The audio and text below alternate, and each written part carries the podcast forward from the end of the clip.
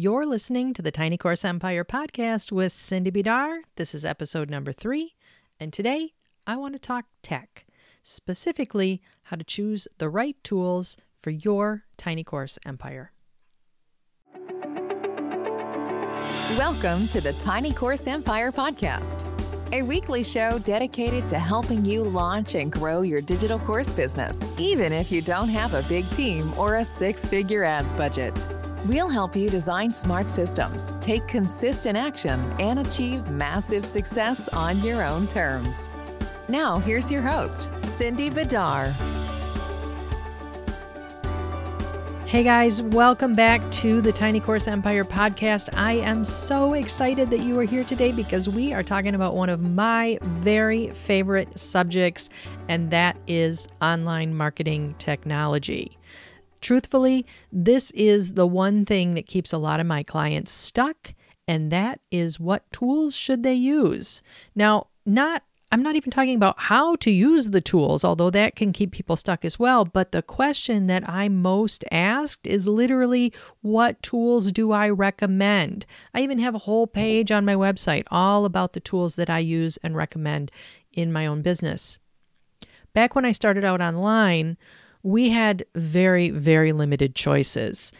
We had like three options for list building. If you wanted to build an email list, you could go with Aweber, you could go with MailChimp, or you could use Constant Contact. Those were pretty much the only choices for tiny businesses like you and I run. If you wanted to build a membership site, Wishlist Member was brand spanking new and they were the only provider in that space. If you didn't want to go with them, you had the option to build it yourself, code it yourself. The same thing was true with websites. WordPress was the website builder that was available to us. And other than that, you could hand code it with HTML using Dreamweaver or plain text files if you wanted, but WordPress was the only one that made it easy. Now, though, as technology advances, we have dozens of choices for everything. I can think of eight or 10 email list providers without even having to Google it. And the same is true for website builders, page builders, shopping carts, membership sites, payment processors, and all the other tools that you use in your business every single day. On the one hand, all those choices is really good, right? That's what encourages innovation and that's what gets the pricing down. But on the other hand, it also makes it a lot harder for you and I to choose the right tool for our needs. If you've ever looked at a long list of options and just gotten more and more confused, you know exactly what I'm talking about. Instead of making it easier to build an online business, in a lot of ways, all of those options that we have today makes it even harder. So, in today's episode, I'm going to walk you through a seven step process for choosing any software, whether you're just starting out and you need everything, or you've been up and running for a while and now you're ready to upgrade. Let's go ahead and dive in with the steps, and then I'll run through a real life example so you can see how this can work in your business. So, step one is to know your own personality and your own technical comfort level. There's this myth about running an online business that says it's supposed to be easy, that everything is just a mouse click away. And it's true that things have gotten easier over the past few years. When I first came online, like I said, WordPress was still pretty new, and the only shopping cart options you had were 1ShoppingCart with authorize.net on the back end, and those were both a huge pain in the neck to deal with.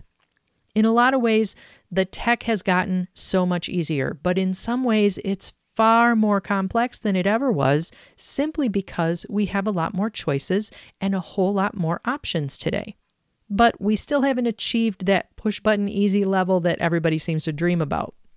There are options though, so many options. You just have to know your own comfort level before you make your decisions about what software and systems you're going to use.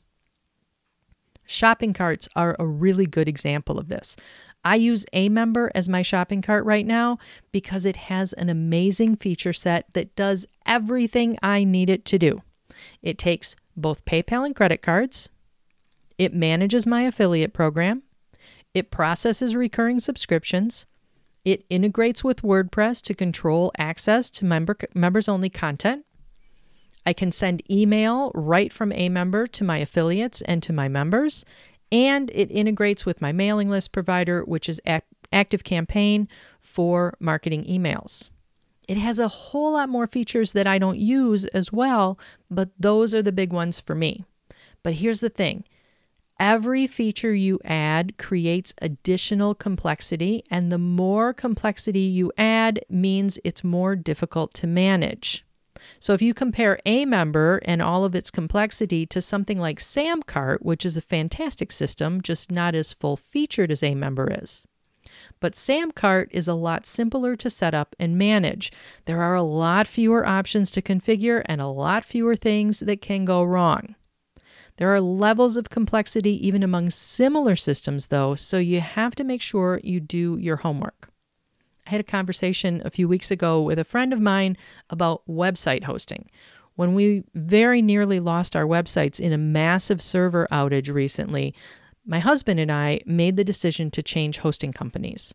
My friend was looking for a new host as well, so we were comparing notes. Now, Rick, that's my husband, Rick and I had decided to move to Liquid Web, which is a host that I had a lot of experience with from my virtual assistant days. What surprised me, though, is that even though I was moving from one virtual private server, that's a VPS for those in the know, I was moving from one VPS to another VPS on the same platform. That means I was moving from Linux hosting with cPanel to Linux hosting with cPanel. And don't worry if you don't know what any of that means, it's really not that important. The point is, I was moving from one hosting company to another that should have been nearly identical, but it wasn't. It turns out that my old host had many of the features of cPanel turned off. As the website owner, I couldn't see them or access them, and here's why. They know their customers, and their target market is not technically inclined. You give them too many settings to fiddle with, and they'll either end up confused and overwhelmed or they'll break something. So, my former hosting company simply turned them off to simplify the interface, and that worked well for their customers, for their market. But contrast that with Liquid Web, whose market is different, and where I now have to make all of these decisions about things like DNS zones and PHP versions and default time settings and just a host of other things I didn't have to deal with before, and it's all much more complicated. I have to tell you, it has stretched even this techie girl's brain at times. Now, you know yourself best. Are you willing to dig in and get your hands dirty and figure things out? Are you comfortable talking to tech support three times a day for a week while you do? Because that's what we had to do while we were getting settled into Liquid Web. Are you confident in your ability to stick with it until you get everything working the way you want it to? Those are the questions you need to answer as you're making your tech stack choices because each software choice will come in a variety of options and you get to choose how simple or complex your setup is going to be. Just remember that the more full featured and flexible you want it to be, the more complex it becomes. There's a trade off. Super simple and mistake proof does exist, but it comes at a cost, and that cost is usually a lack of features. While we're talking about features and complexity, this is probably a good point to talk about two different varieties of software, and that's hosted versus self hosted, because that's a choice you're going to have to make as well. First, a little definition so you know what I'm even talking about. Let's use the software that runs your online business as an example. It has to live somewhere. It's installed on a server, which is just a fancy name for a big computer. You probably pay to rent space on a server where your website lives, at least if you're using WordPress, you do. That's what we call self hosted. You personally rent space on a server, like I rent space on Liquid Web, and you personally installed WordPress, or maybe you had somebody else do it for you, and you personally are responsible for keeping it updated and running. That means you are self hosting your website. I am self hosting my shopping cart. I bought a license for Amember and I installed it on the server that I pay for, and I am responsible for maintaining it and updating it and making sure it's running. Hosted software, on the other hand, lives on someone else's server and you just pay for usage rights. Samcart is an example of a hosted shopping cart. You don't have to install it or maintain it, you just have to pay a monthly fee to access it. The team that runs Samcart is responsible for keeping the software updated and running, and you're responsible only for adding your products to it. It's like the difference between buying a house and renting an apartment. When you own a home, anything that goes wrong or needs fixing is all on you. Broken water pipe, you fix it. Grass needs to be cut, you cut it. Need a new roof? That's on you as well. When you rent an apartment, on the other hand, you're only responsible for your things that you keep inside. You're not responsible for fixing broken water pipes or replacing the roof or cutting the grass. All you have to do is vacuum and keep the dishes from piling up in the sink. That's the end of your responsibilities. In a lot of ways, it's easier to rent an apartment than it is to own a home. But owning a home gives you greater flexibility. Living in an apartment means you probably can't paint the color you want, or replace the kitchen counter with something nicer, or grow a vegetable garden in the backyard. So it's a trade off. Your choices are reduced when you live in an apartment, but so is your level of responsibility. The same is true when choosing hosted versus self hosted software to run your business. Hosted options offer a lot less responsibility, but they come with a lot less flexibility as well. You get to choose which one is more important to you. So, step one is to get super clear on how comfortable you are with technology and whether you'd rather have more flexibility or less responsibility for the ongoing maintenance of your software and tools. Keep that in mind as we talk about the rest of the steps because how you think about that is going to play a part in the rest of the decisions you need to make. Let's take a look at step two. Step two is to get crystal clear on the primary purpose of this tool. In other words, what are you going to use it for? Now, I know that seems like a silly question, right? I mean, you're looking for a new email platform or a new membership plugin or a new page builder, so it's obvious what you're going to use it for, right? Except there's this trend lately for software companies to add on lots and lots of bells and whistles outside of their primary purpose, and all of those added features can really muddy the waters and cause your decision making to stall out in confusion. Do not get distracted by things you don't need or won't use. It doesn't matter if ConvertKit has a page builder if you're already using Thrive Architect and you have no interest in moving your pages. If you're not planning to use ConvertKit's page builder, you can safely ignore everything they have to say about it. It doesn't affect your choice of email marketing platforms. Likewise, it doesn't matter if ClickFunnels has a shopping cart feature if you're already invested in and happy with Samcart or Amember or Sendowl or some other platform. You're not going to use the ClickFunnels cart, so no matter how amazing they make it sound, you can't let that aspect of this page building tool figure into your decision making. Unless you're specifically looking for an all in one or multi purpose tool, ignore everything else this software can do and focus just on its primary purpose for your business. Along with that, you also have to consider that regardless of whether or not you're going to use those features, you are going to pay for them. All of the features are wrapped up in one pricing strategy. So even though you might use ClickFunnels just for page building, their price is higher because they've bolted on all of these extra features that you may never need or use. When you're making your tech stack decisions, it can actually be a waste of money to pay for a tool that does things you don't need or use, just because you're paying more than you might otherwise pay for a streamlined option. So just be aware of that as you're out there shopping. Step three then is to create a list of deal breakers and must haves. I recommend you make a spreadsheet for keeping track, and I'll link to one in the show notes that I've used in the past so you can see just how simple this can be. Deal breakers and must haves are anything that you feel is either a hell no or that you literally cannot do business without. For example, maybe you've determined that you definitely don't want the hassle of piecing together an a la carte tech stack right now. That's a deal breaker for you. So you can immediately eliminate any option that's not an all in one solution. Once you've done that, your choices will get a lot narrower and it becomes a lot easier to make that final decision. So think about what those deal breakers are for you. Do you have a budget deal breaker? This is a big one for a lot of people, so make sure you know what amount you're willing or able to spend before you go looking for a solution. What about a difficulty deal breaker? If you know you don't want to worry about anything super technical, then your deal breaker might be a complicated installation or configuration process. You probably also have some must have features on your list. When I was looking for membership site software, I knew it had to integrate with my existing shopping cart. This was a must have for me, and it eliminated a lot of options and narrowed my choices down to just three or four serious contenders. Another must have might be the look of the software, especially if it's a customer facing tool.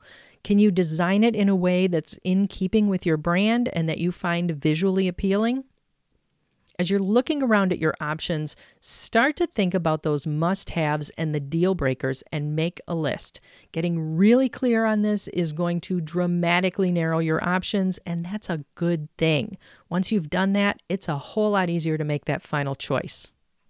Step four is to look for tools that will grow with you. Buy as much as you can afford right now, which is probably more than you really need. It's a pain in the neck to have to move platforms, whether it's moving shopping carts or membership sites or payment processors or website builders. It's not impossible, but it's painful for sure and it will cost you money. It will cost you in lost time. It will cost you to hire someone to do it for you. It will cost you in retraining your team. It's just a huge investment to move from one software to another, and it's not something to be taken lightly. That's why it makes sense to buy more than you need right now, but you have to be realistic about it too. Don't invest in something like Infusionsoft or Kajabi just because you have the money. If you can't easily see how you'll use all of those features, or at least most of them, in the near future, and if you don't have a clear plan to grow your business to the point where you'll need them, then it's probably too big of a step right now. The next step, step five, is to be really mindful of being trapped in a solution that's no longer working for you. This one is kind of the opposite of step four, and it's a little trickier to spot, so you might have to ask around among your friends and business colleagues. But what I'm referring to here is what can happen when you outgrow a platform but can't leave because your business is too deeply enmeshed in it.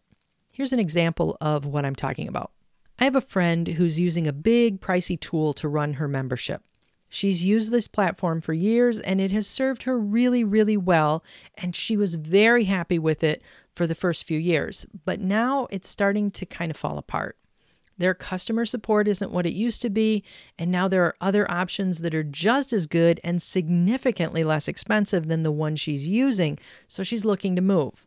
Now, moving is not a small undertaking. We've already talked about that and why you would probably want to buy more than you need just to avoid having to move every year or so. But my friend is aware of that, and she has the resources to invest to get the membership moved to a different platform. Here's the problem her recurring payments are all running through this platform that she wants to leave. That means even if she does move, she's still going to have to continue to pay for the old platform. Otherwise, all of her recurring payments will stop coming in. She's truly stuck. Either she has to start from scratch, building up her membership on a new platform, or she has to pay for something she's not using just to keep the payments coming in, or she has to stay where she's at and just put up with a platform that's no longer serving her. This is one of the big dangers I warn people about when they consider using a proprietary website builder instead of WordPress. Years ago, I had a client who built his site on a fully hosted platform, and his monthly website bill continued to grow up, go up as his site grew. He was paying something like $125 a month just to keep his site on that platform. So he contacted me to ask about recreating the site on WordPress instead, which is a lot less expensive when you consider that the software itself is free and all you have to pay for is your hosting. Moving to WordPress on a really good host probably would have saved him about $100 a month at the time. But there's a problem.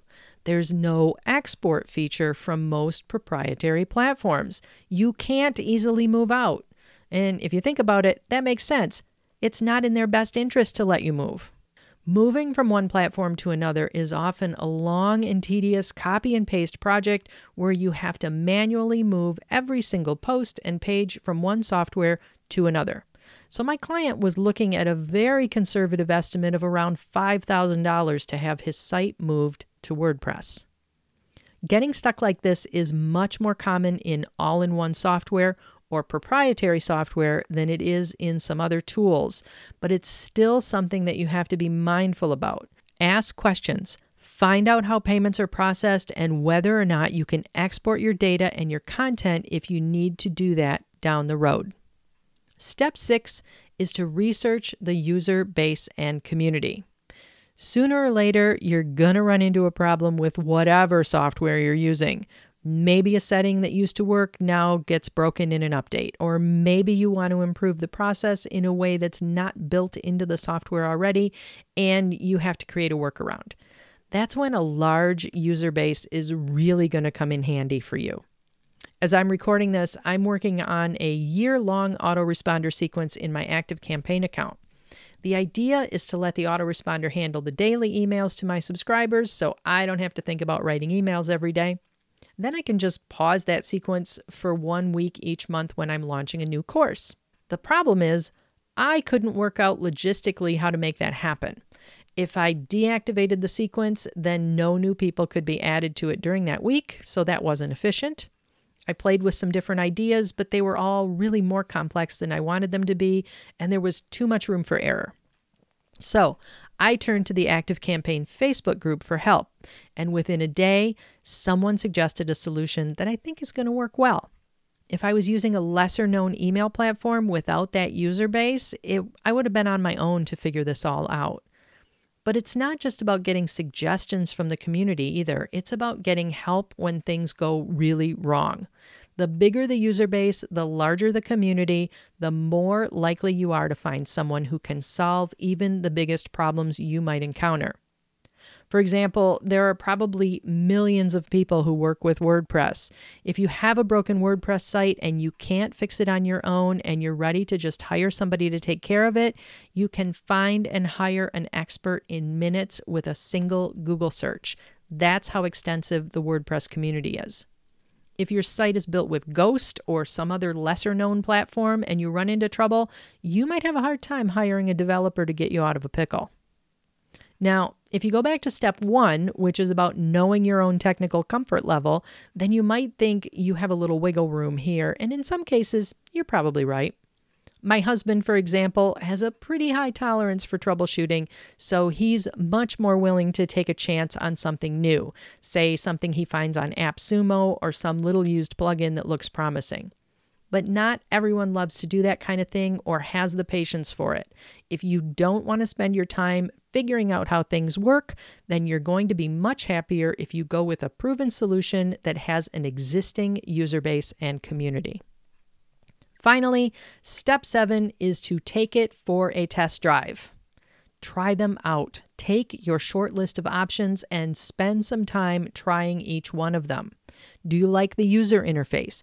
Is it easy and intuitive to use? What's the customer experience like? How easy is it to get support? Most software gives you a few days free, usually 7 or 14 or sometimes even 30. Take advantage of that and really dig in and see what it would be like to use that tool on a day to day basis. If you can't get a free trial, you can ask your friends for a behind the scenes tour. I've done that with the Six Figure Systems membership site on several occasions when friends have asked me what I used to build it and did I like working with it. I've created short video walkthroughs for them to show them how it works, or in some cases, we've jumped on a Zoom call and I've given them a live tour. You can also look at YouTube videos that show how the software works. In a lot of cases, the developer will even have tutorial videos you can watch to get a feel for how it would be to work with them. So, how does all this work in real life? Let's walk through an example so you can see the decision making process in action. Let's say, for example, that you're in the market for an email marketing platform. You know you need an email list, but maybe you're just not sure which direction you want to go with all the options out there. Should you go with MailChimp or ActiveCampaign, or should you use a plugin for your website, or maybe go all in on a big platform like Infusionsoft or Ontraport? We'll start with step one which is to know your own personality and technical comfort level. Now, most email platforms targeted to small business owners like us are pretty user friendly. You might have to use, you know, you might have to learn where things are in the interface, but you're unlikely to have to do any really heavy lifting if you stick with the known providers like ActiveCampaign, Aweber, or ConvertKit. Non techie people are going to want to shy away from plugins and things that you have to piece together. If you don't know what an SMTP server is, don't choose a tool that requires you to have one. That's going to eliminate some of the DIY options and leave you with all of the big players like we already talked about. So that's our short list as we move into step two. We're sticking with the big players. Then step two is to get clear on the primary purpose of the tool. Email is the purpose we're looking for. That's what we need. We need an email list builder. So I'm not looking at the page building capabilities or the checkout forms or any other bells and whistles that might be available. Does it send email reliably? That's the only question I have at this point, and I can move on to step three.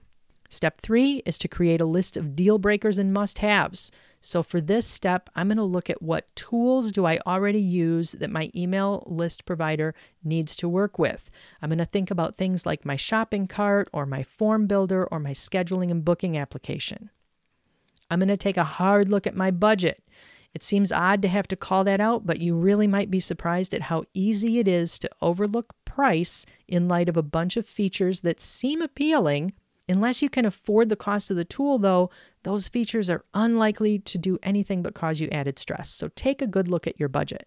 Then I'm going to look at the features that I am unwilling to live without. These are my must haves. In the case of an email provider, I would insist on on having tagging built in and I would want to have an easy and intuitive email builder, the actual interface where I'm writing the email. I want that to be easy to use and I want it to create nice looking emails. Those are my two must have features. Then, with your deal breakers and your must haves written down, we can move on to step four, which is to look for tools that will grow with you. What's going to happen when your list size grows?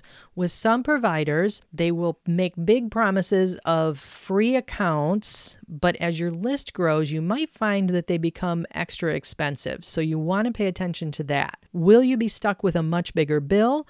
Or will you lose the ability to send as many emails as you need to send because you cap out on the number of emails allowed every in in the month. Picture your business in a year or in 3 years or in 5.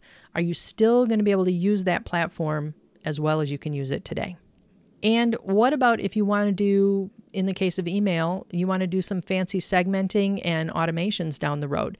Maybe my needs right now are super simple, but I want the option to create more complex systems as my business grows. Will my email provider handle that, or will I have to move to get more advanced features? Step five then is to be mindful of trapping, being trapped in a solution that's not working for me anymore. Again, this is the opposite of step four, where I want to be make sure that I can grow. In step five, I want to make sure I'm not trapped. I want to make sure that I can get my data out of my email provider in a form that's useful. Can I export my my subscribers? Can I export with them them with all of their information intact, all of their tagging, all of the products they've purchased, all of the automations that they've been through? In other words, how easy is it to move? I want to be able to move quickly when I realize that I've outgrown my choice. Then, step six is to look for that user base and community. I'm going to look for Facebook groups, YouTube channels, even paid or free courses about the platform. If I see them, then I know there's a really good chance it's going to be easy for me to find help if I need it. Not only that, but with that broad user base, the tool itself is more likely to continue to be developed and supported. Now, that's probably not an issue with the big email providers. I don't think Aweber or ActiveCampaign is going out of business anytime soon, but it can be a problem if you're taking a chance on a startup. So you want to make sure that that user base exists to keep supporting that software. And then finally, I'm going to take that short list and I'm going to take it for a test drive. So by this point, I've got my list of candidates narrowed down to maybe two or three top providers that I really want to take a, a b- deeper look at. And I'm going to go and sign up for free trials on each one to see which one I like the best. I'm going to spend some time with it. I'm going to poke around in it. I'm going to click all of the buttons. I'm going to read through all of the menus. I'm going to do all of the things. I'm going to make sure that it's easy for me to send an email, that it's easy for me to set up an autoresponder. I'm going to make sure that I can connect it to my page builder, to my form builder, whatever tools I'm using, I'm going to contact their support and make sure they're responsive to me and that I get an answer quickly. And I'm going to become a part of that community. I'm going to ask questions. I'm going to make sure that it's not, you know, a Facebook group with 25,000 people and no content in it or no no engagement. Now listen, I know that choosing software that runs your business can be super confusing. Every day, some new shiny thing comes along that promises to solve all of your problems and be one click easy too. But here's what I want you to know. If you take the time to do a bit of research and thinking about what you really need, it will be a whole lot easier to make the right choice and feel good about it. All you have to do is follow the seven steps. You got this. That's it for this episode. You'll find the show notes and recommended resources for this and all of our episodes at tinycourseempire.com. I want to wish you a wonderful rest of your day, and I will see you all next week. If you like what you hear on the Tiny Course Empire podcast, you're going to love all of the courses you'll find inside my Six Figure Systems membership. That's my monthly membership where we dig into online marketing for regular people like you and me. We don't do big launches or have the big headaches and the big expenses that come with them. Instead, we focus on creating repeatable, sustainable systems that continue to grow over time and that don't suck up all of our energy or require a 10 person team to manage. You can come see what we're all about at sixfiguresystems.com, and I'll see you on the inside.